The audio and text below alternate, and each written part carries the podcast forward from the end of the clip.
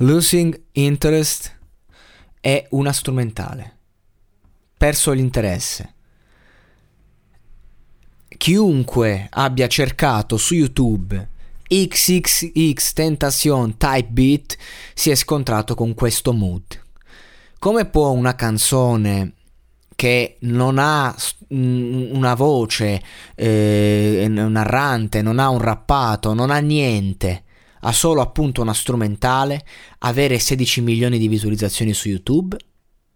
Come fa?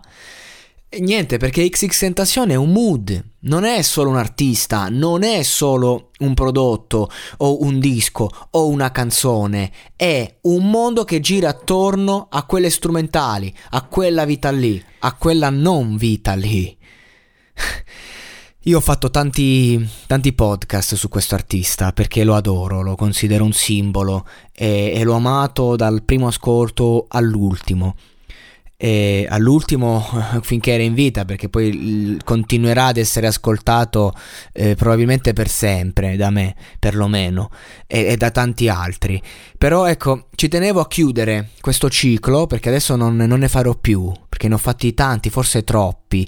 E quindi volevo chiudere e o, volevo utilizzare questa strumentale come simbolo. Un simbolo eh, di un ragazzo che ha cambiato un genere che è quello diciamo dell'emo rap facendolo arrivare a tutti, diventando un caso nazionale e internazionale e rispecchiando quelle, quella tristezza interiore di una generazione ed è riuscito a farlo a volte senza neanche cantare, semplicemente scegliendo. E con questa strumentale ci andiamo a ricordare quanto è importante saper scegliere un ambient delle proprie canzoni, un mood.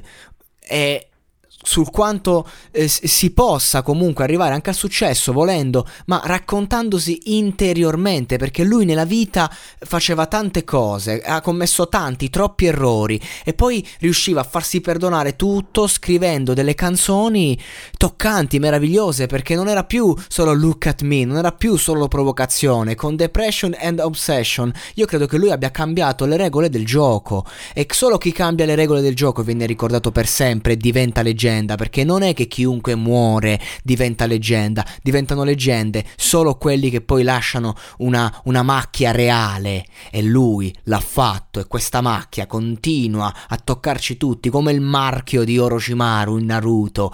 E ha cambiato veramente le regole, ha cambiato il mondo secondo me de, de, dell'emo rap, del SoundCloud rapper, dando proprio un'impronta chiara, lui, Lil Peep, Juice WRLD, in maniera differente quest'ultimo perché comunque aveva uno stile eh, diverso anche se raccontava lo stesso concetto. Ecco e quindi questo podcast è anche per dare un ultimo riposa in pace a, a questo personaggio che, che, io adoro amo come tanti e, e che fa brutto vederlo insomma Morto, saperlo morto, fa brutto perché io vorrei altri 10, 15, 20, 30 dischi di inediti e invece devo accontentarmi di questi, un po' come l'UX che è ancora vivo ma che non morirà mai anche se musicalmente è morto da un pezzo. Quindi una canzone che dice che ha perso l'interesse al punto da non doverla cantare, tenerla lì, semplicemente strumentale, quindi un chiara, una chiara scelta che fa capire cosa vuol dire aver perso l'interesse. È chiaro? Questa è arte.